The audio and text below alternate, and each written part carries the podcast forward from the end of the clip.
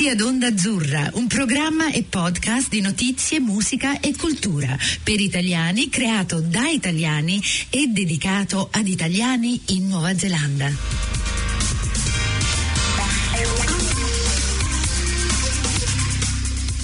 Benvenuti ad Onda Azzurra, la voce degli italiani in Nuova Zelanda. Oggi vi presentiamo un nuovo episodio della serie tematica l'economia a testa in giù, incontri con accademici su argomenti di carattere economica. Ora passo la parola a Stefano, l'ideatore di questa serie. Ciao Stefano. Grazie, Carla, in realtà abbiamo lavorato insieme in questa serie, siamo già arrivati al quarto episodio. Eh, prima di cominciare presentandovi l'ospite di oggi, voglio ricordare che il programma è realizzato grazie al supporto dell'ambasciata italiana a Wellington, del Ministry for Ethnic Communities della Nuova Zelanda e di Casa Massima, prodotti eccellenti dalla cucina artigianale italiana. Allora, ehm, prima di passare all'intervista, Carla, volevo parlare con te di un argomento che è sempre sulle prime pagine dei giornali qui in Nuova Zelanda e sorpresa sorpresa parliamo del costo delle abitazioni. Ora, l'Economist che dedica diversi articoli durante l'anno a questo tema, ha anche un sito dedicato nel suo portale dove uno può fare delle ricerche. Facendo delle ricerche ho visto che la Nuova Zelanda è il paese con i costi dell'housing tra i più elevati.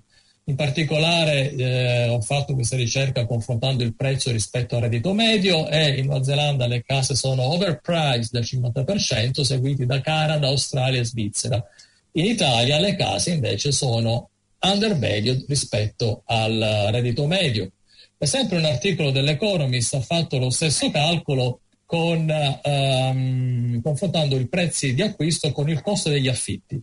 Anche qui la Nuova Zelanda è al primo posto. E, ov- ovviamente quando parliamo di un paese parliamo di medie nazionali, sappiamo benissimo quale sia il divario per esempio in Italia tra nord e sud, tra città e zone rurali, la stessa cosa in Nuova Zelanda, seppur sia un paese più piccolo, anche noi sappiamo quale sia la differenza tra Auckland e il resto del paese. Ecco, um, Carla, tu che sei in Nuova Zelanda da più tempo di me, è veramente un tema dal quale non possiamo diciamo, esimerci? Assolutamente sì, non sono un economista, però sono qui da 35 anni, più di 35 anni, ed è un tema che, di cui si parla sempre. Eh, infatti, non, infatti, non, abbiamo mai smesso di parlare, nessun governo ha veramente, secondo me, tentato di, di cambiarlo e penso ora con la pandemia, eccetera, la Nuova Zelanda continuerà con questo trend, eh, un evergreen trend, eh, perché vogliamo stare qui. Per cui i prezzi si alzano, cioè, sono, sono, sicura che ci saranno altri strati, eh, però sì, la risposta è yes. Continuerà a essere così. In realtà però continuerà a essere così. Ho visto che la banca centrale del paese ha detto che i prezzi sono su un trend non sostenibile. Vediamo che cosa succederà a breve. Ma passiamo subito all'ospite di oggi, che è Alessandro Palermo. Uh, una breve introduzione. Alessandro è professore ordinario di ingegneria civile e strutturale presso il Dipartimento di Ingegneria Civile e Risorse Naturali alla University of Canterbury a Christchurch. Alessandro è di Milano. Eh, si è laureato in ingegneria strutturale presso il Politecnico di Milano, ha iniziato la sua carriera come postdoctoral fellow proprio all'Università di Canterbury prima di assumere l'incarico di ricercatore presso il Politecnico di Milano fino al 2009. Abbiamo la fortuna perché Alessandro è un ricercatore di fama internazionale e per ciò che riguarda le tematiche di resistenza sismica sulle strutture, in particolare ponti e infrastrutture civili. Mm. Con il suo gruppo di ricerca ha sviluppato soluzioni d'avanguardia che permettono di ridurre drasticamente i danni da terremoto e quindi limitare i danni economici. Alessandro è autore eh, di più eh, di 400 pubblicazioni scientifiche e tre brevetti. Alessandro, benvenuto innanzitutto. Ciao, ciao a tutti e grazie ciao, per l'invito. Benvenuto. benvenuto. Ecco, abbiamo cominciato parlando del tema evergreen della Nuova Zelanda. Visto il tuo curriculum, ti chiedo uh, da ingegnere come ti spieghi questa tipicità uh, in neozelandese del costo delle abitazioni, ovvero uh, parlando di economia uno si chiede se sia tutto frutto di una bolla speculativa, una bolla finanziaria o comunque se ci sono dei problemi strutturali nel paese. Tu cosa ne pensi? Guarda, ovviamente anch'io non sono un economista, però ho studiato recentemente un corso di economia perché sto facendo il Master of Business Administration uh, part-time come studente e ho studiato questo problema uh, in uno dei compiti che avevo da fare e la cosa interessante è che è un problema di di demand, eh, di domanda, abbiamo tanta richiesta eh, di case, ma anche di supply, cioè di offerta. Mm. Il, eh, se guardi i trend, eh, sostanzialmente la domanda è aumentata perché abbiamo aumentato la popolazione parecchio perché ne, ogni mese ci sono 50.000 migra- eh, la net migration, gli immigrati netti sono c- circa 50.000 al, al mese.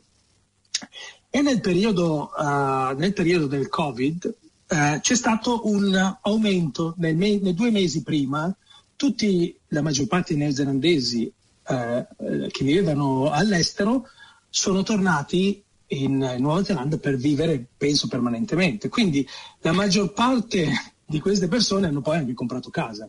E questo mi ha un po' illuminato sul fatto come mai dopo la, la, la, la pandemia che abbiamo avuto, questo, abbiamo avuto sostanzialmente un incremento del 20-30%. Quindi questo è un problema, la domanda continuerà, e sono d'accordo con Carlo, penso che il problema si porterà avanti perché quando finiremo l'effetto pandemia, io penso che la Nuova Zelanda sarà molto ambita. A meno che il governo decida di non far entrare più nessuno, e questo ovviamente è una pazzia perché noi abbiamo bisogno di avere diversità di culture, di, di, di, di conoscenza per migliorare il paese, ci sarà continuamente un problema di domanda. Per quanto riguarda l'offerta posso risponderti un po' come ingegnere. Eh, io credo che le case, tutto sommato, il sistema strutturale è veloce da costruire. Usano questi telai in legno e, e ho fatto recentemente la ristrutturazione in casa mia, quella è la parte più semplice. Il problema sono gli impianti, i servizi, il project management della, della, della struttura e quello porta porta a costruire una casa in circa un anno. Quindi noi stiamo studiando, sto uh, anzi proponendo un progetto di ricerca sul modular housing, che è molto, molto utilizzato uh, in Europa e anche negli Stati Uniti, dove tendenzialmente tu progetti dei moduli, quindi fai della standardizzazione e ti arrivano già le parti di casa fatte nella, um, eh, in, nella factory, nell'industria. Quindi è tutto industrializzato, come quando compri una macchina compri già finita, mm. mentre quando qua si fa la casa si prendono, te la fai, siccome te la fai ad hoc, ti vai a prendere tutti i vari le componenti e le metti insieme tu, ci vuole il project management. In ecco. questo modo riusciremo a, a migliorare il problema dell'offerta e quindi se avremo più case poi ci sarà uh, meno domanda e i prezzi delle, delle case si stabilizzeranno almeno. Ecco, io sono d'accordo appunto che questo è un segnale del successo del paese perché se c'è domanda vuol dire che c'è interesse ad arrivare, come tu dicevi Alessandro, dopo il Covid, appunto questa strategia di Covid-0 può essere premiante anche in quel senso. Ecco, tu hai citato giustamente la ricchezza culturale dovuta al fatto che comunque poi gli ingressi sono multinazionali ma io sono anche un sostenitore del fatto che un paese isolato come la Nuova Zelanda ha bisogno di una scala minima di popolazione perché poi alla fine ci sono delle risorse fiscali per eh, fare degli investimenti, eh, c'è bisogno di soldi e i soldi arrivano poi dalla popolazione. Carla. Sì, e un'altra domanda. Allora, io volevo sapere qual è lo stato dell'infrastruttura in Nuova Zelanda e quali sono le priorità per migliorare la qualità de- della vita dei cittadini. Eh, la dimensione economica del paese è un, li- è un limite nell'intraprendere progetti molto costosi? Sì, eh, diciamo che il paese è piccolo, cioè, l'estensione del territorio è come simile all'Italia, ma la popolazione ovviamente è, è limitata e ha de, ovviamente dei vantaggi, come diceva Stefano, ma anche dei svantaggi che eh, progetti costosi eh, possono diventare un onere per la nazione e hanno un beneficio magari molto limitato. Quindi, per esempio, si parlava della connessione no, eh, dell'isola del nord e dell'isola del sud con, facendo un, un tunneling eh, ed ero stato coinvolto da, da, da un paio di giornalisti. E, e, ovviamente sì, è un progetto che potrebbe eh, avere dei benefici economici, ma il prezzo da pagare forse, tro- è, forse è alto, è troppo alto.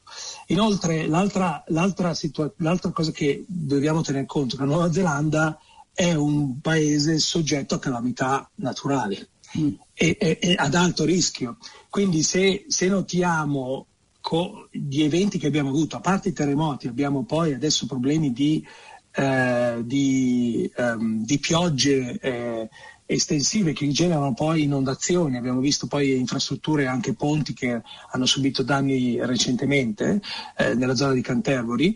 Eh, questo porta quindi a a spendere molto, mo, la maggior parte delle risorse per sistemare i problemi che, eh, che vi- con cui dobbiamo convivere, che sono l'esposizione a calamità natura- naturali. Per quanto riguarda la qualità delle infrastrutture, devo dire che eh, l'NZTA eh, e anche Kiwi Rail, pensando ai ponti eh, e, e a, alle strade, hanno fatto e stanno facendo un buon lavoro, però comunque le risorse che hanno sono limitate, quindi eh, questi progetti, eh, co, eh, diciamo megaprogetti, sono in un certo senso sempre limitati ovviamente al, alle direttive del governo.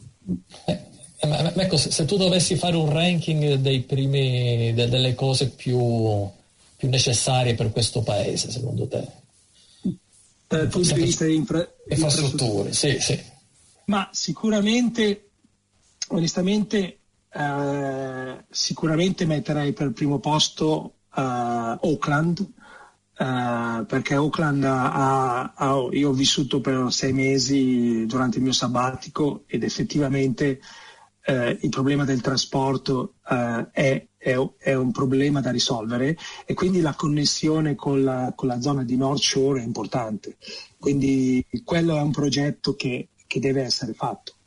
E quella sicuramente è, è, la priorità principale. Poi dovremmo in generale identificare le zone di maggior rischio sismico e creare delle, del, dei, delle, un sistema uh, viario uh, più resiliente. Perché nel terremoto di Kaikoura ci siamo trovati in autostrada uh, la, la State Highway 1 che è stata completamente bloccata e quindi c'è stato un danno economico alla città di Kaikoura, che è un piccolo paesino, ma, ma, avremmo potuto avere danni molto più ingenti se avremmo avuto Wellington isolata, che ha comunque un sistema di network di, di strade molto poco resiliente. Quindi potrebbe essere isolata se c'è un terremoto. Quindi bisogna pensare, non è facile, non è un problema facile, però metterei sicuramente il problema principale di Auckland, eh, l- l- il collegamento con North Shore e il potenziamento dei mezzi pubblici. Ecco, proprio parlando di questo, eh, volevo citare eh, un articolo apparso recentemente su The Conversation, eh, dove ho letto che eh, in Nuova Zelanda il trasporto su strada rappresenta il 40%, il 40, oltre il 40% delle emissioni di gas serra e dal 1990 queste emissioni sono aumentate del 100%. Ecco, secondo l'autore di questo articolo, che è un professore qui all'Università di Auckland, ha detto che ha dato una giustificazione economica che chi usa il mezzo privato paga troppo poco se si considerano le esternalità negative. Ecco, le esternalità negative si hanno quando appunto una, una, l'attività di un soggetto genera un costo per altri soggetti economici e di questo costo diciamo, l'attore non ne paga le conseguenze, come nel caso appunto dell'inquinamento, io guido però l'inquinamento poi danneggia tutti quanti. Eh, io non pago questo costo per tutti quanti. Ecco, um, e quindi questo, questo, professore proponeva una congestion charge come in Europa è diffusissima, appunto si è cominciato con Londra, vi ricordo, ma anche a Milano mm. eh, c'è una congestion charge, anche nei paesi scandinavi.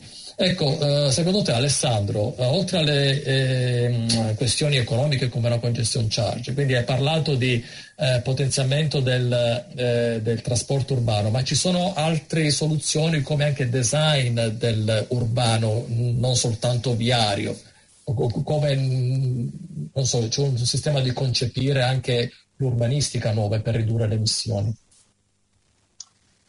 Guarda, problema, anche questo è un problema molto complesso e sono d'accordo con, uh, con il docente, con l'articolo che ho avuto modo di leggere. Uh, i, i, governi, se, purtroppo è un problema complesso e molte volte eh, è un problema politico, no? E, e, e, quindi questo porta a, a delle soluzioni che eh, a volte non sono le soluzioni più immediate da implementare.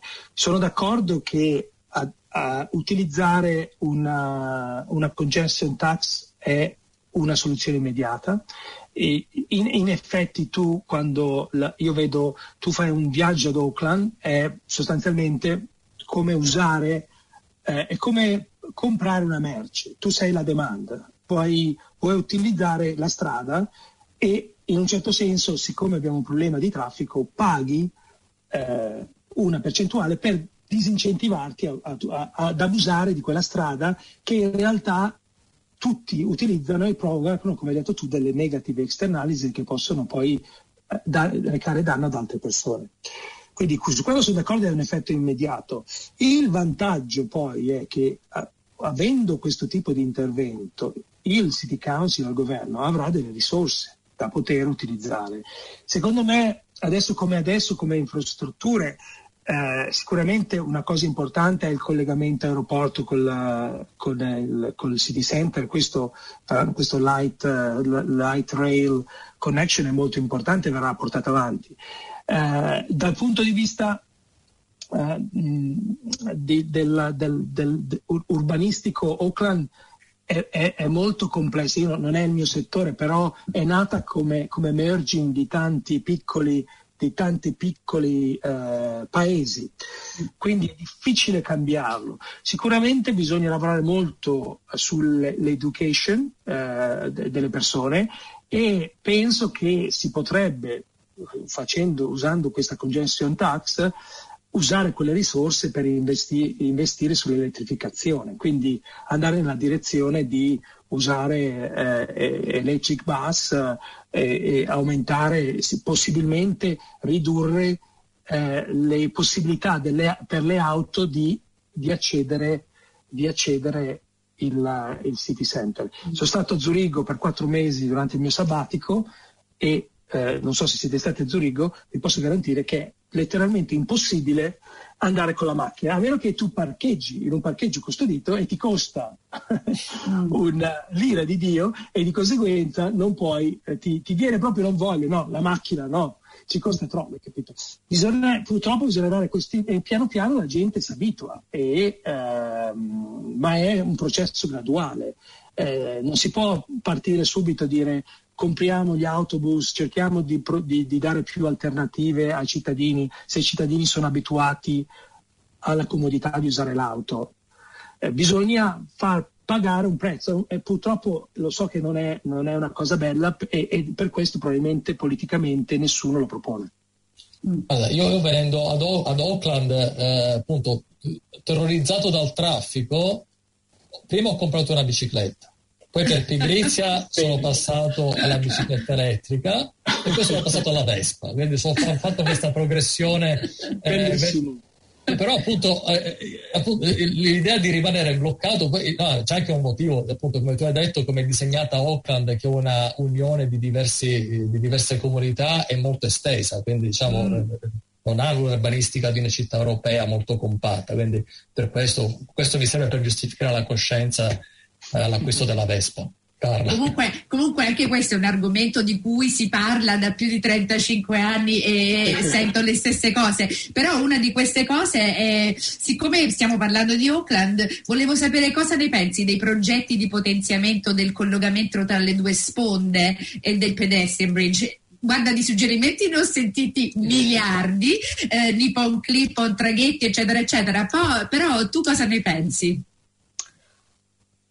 Allora, guarda, ci sono due distinzioni. C'è il pedestrian bridge, che è una soluzione che è stata proposta dal, dal governo, e poi c'è uh, il potenziamento, uh, diciamo così, uh, stradale per le, per, le, auto, che, che, è un problema.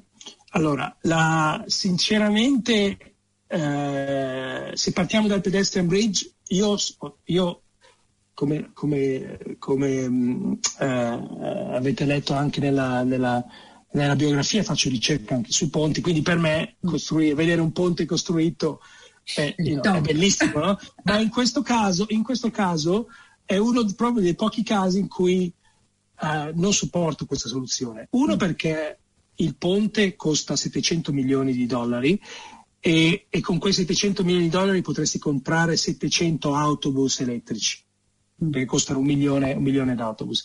Poi quello che mi preoccupa è che il ponte, quel ponte pedestriano è progettato, se guardate la, geo, la forma, la geometria, è fatto per allinearsi con l'Oakland Harbor Bridge. L'Oakland Harbor Bridge è stato costruito nel 1959. Eh, hanno un'alliance dedicata per, la, per il mantenimento del ponte. Quel ponte costa milioni di dollari all'anno di, di, di, mantenimento, perché non è solo l'intervento che fai, ma ci sono 30-40 ingegneri che lavorano su diversi aspetti del ponte e fanno i loro uh, assessment. In, inoltre il ponte ha 20-30 anni di vita utile. Non vuol dire che dopo 20 anni il ponte crolla, però vuol dire che dopo i 20-30 anni costerà troppo a fare del mantenimento, no? E, e, e, di conseguenza bisogna arrivare a quella soluzione, non si può aspettare 20-30 anni, bisogna iniziare a programmare. Quando programmi un altro link che probabilmente vedendo la situazione potrebbe essere anche un tunneling, un, uh, un, un tunnel sottoterra, bisogna iniziare a programmarla e deve essere fatto. Quindi quel ponte lì potrebbe rimanere e potrebbe diventare il pedestrian bridge. Mm. Quindi mi sembra, no, non, ho, non, ho, capito da dove è venuta questa, questa idea del, del, pedestrian bridge. Mi dispiace essere contro un ponte perché contro mia, il mio amore per i ponti, però uh, in questo caso mh, mi sembra che, che, sia un po' una campagna elettorale per far contenti una buona parte di, delle persone che vengono al North Shore, ma a, al costo di, uh, a un notevole costo per tutti i cittadini neozelandesi. Ecco, in un minuto, uh, Alessandro, quali se, confronti il sistema della ricerca in Italia con questo in Nuova Zelanda? Ecco, vedi delle, delle, simili, delle similarità, delle, hai, hai, hai, sei stato uh, uh, parte attiva di progetti di ricerca congiunta? Uh, I progetti di ricerca congiunta sì, ne abbiamo avuto uno all'inizio quando sono venuto qua in Nuova Zelanda, avevamo un exchange è un progetto europeo, quindi abbiamo avuto uh, su, uh, sull'utilizzo di, di, strutture in legno uh, antisismiche. E, e, adesso come adesso quel progetto è finito, la, le collaborazioni che abbiamo sono, tendo ad avere collaborazioni di, di scambio di studenti. E da quando sono qua ho già avuto 20-30 studenti, principalmente studenti italiani che vengono, eh, vengono, qua a lavorare su tematiche eh, principalmente riguardanti l'ingegneria sismica e, e, e, ovviamente poi da qui scriviamo delle, delle pubblicazioni scientifiche insieme con i colleghi, con i colleghi italiani. Eh, lo faccio molto volentieri perché so che ci sono molti studenti che amano fare l'esperienza overseas e penso che sia importante portare l'italianità in Nuova Zelanda e al tempo stesso loro prendano tutti i benefici che, che questa nazione può offrire e la portano indietro a, in Italia. Ecco Carla, proprio su questo passiamo alle nostre domande di rito. Sì, naturalmente. Allora, senti, eh, una delle cose che chiediamo spesso ai nostri, ehm, ai nostri ospiti è cosa vorresti esportare dalla Nuova Zelanda in Italia? Allora, cosa vorrei spo- eh, dalla Nuova Zelanda in Italia? Ehm, questo è un po' eh, difficile, come eh, da, eh, dalla Nuova Zelanda, esportare dalla Nuova Zelanda in Italia vorrei portare sicuramente la semplicità, dal punto di vista social, perché alle volte gli italiani sono complessi, eh, mm. che è anche l'aspetto positivo. E poi vorrei, quello che si porterei volentieri da Nuova Zelanda all'Italia è il, la capacità, il pragmatismo e la capacità di avere una forte connessione tra la ricerca e la profession, e quindi l'ingegneria, per me è stato eh, un, un, aspetto fondamentale perché sono riuscito a implementare gran parte della mia ricerca in, in, edifici, in ponti che sono stati poi costruiti. E questo manca molto, c'è molta sconnessione, ho notato in Italia, tra l'università e uh, la professione. Ecco, cioè comunque eh, consideriamo che il Politecnico, il Politecnico, di Milano è già all'avanguardia su questo fronte, perché appunto ha tutto un sistema di incubatori per facilitare spin-off, start-up, quindi comunque eh, molto interessante. Ma infatti, ah scusa, prego, prego Alessandro.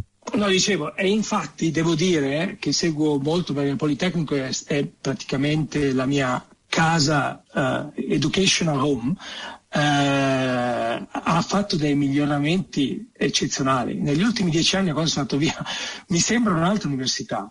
Ah, e devo dire okay. che hai ragione, hai ragione sul, anche sul collegamento con l'industria. Hanno notato, guardando semplicemente, hanno stimolato molte iniziative che sicuramente hanno avvicinato hanno avvicinato l'università alla, alla professione. Ecco, e a me tocca la domanda speculare. Allora, cosa invece vorresti importare dall'Italia in Nuova Zelanda? Abbiamo capito sicuramente non la burocrazia e la complessità. Eh, quel, quel, quello, quello è, è, è, chiaro. Eh, penso che la maggior parte di noi poi probabilmente è scappato dall'Italia per questo motivo. Uh, sai, la, io penso che Professionalmente quello che, eh, che manca, specialmente quando hai a che fare con edifici, ponti esistenti, quello che manca delle volte è la cultura. Quindi io vorrei portare, delle volte dico anche Uh, stiamo, abbiamo di, discusso per dieci anni su se tenere o meno la cattedrale Christchurch. Per me non c'era discussione, va tenuta.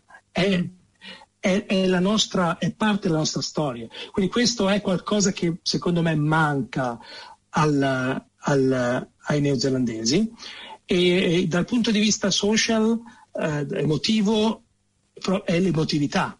Eh, delle volte eh, vorrei vedere più, più, più, più pathos come in questo momento sto muovendo le mani, cioè, che, che, delle volte manca e, e quindi in, in, discussioni mi, con, con, anche con, con, dei colleghi neozelandesi devo stare attento a come il mio patto fuoriesca perché altrimenti pensano che sono pazzo. No, non stare troppo Però attenti, questo, questo... non stare troppo attenti. Infatti, no, ma è importante, è importante perché delle volte ti posso anche dire che questa mancanza di, di espressività a, negli studenti sta, ha portato ogni tanto ho degli studenti che, con cui ho degli ottimi rapporti perché eh, diciamo mi rispettano come, lei, come, come docente e che hanno problemi poi di depressione, hanno problemi proprio di, di incapacità di, di, di, esprimere il fatto che, ehm, che stanno vivendo un periodo difficile. Quindi per me è importantissimo e, e, e quindi questo lo vorrei tanto eh, importare. Non ho detto il cibo perché è un No, è troppo. Comunque, guarda, hanno tanto da imparare da noi italiani e dai maori come, in come esatto. ci espressiamo. Perfetto, Tantissimo. Perfetto. Mm. È vero, è vero. Ok, senti Alessandro, eh, potevamo parlare per un'altra ora, sei stato bravissimo e super interessante, per cui ti ringraziamo tantissimo e speriamo di parlarci più in là.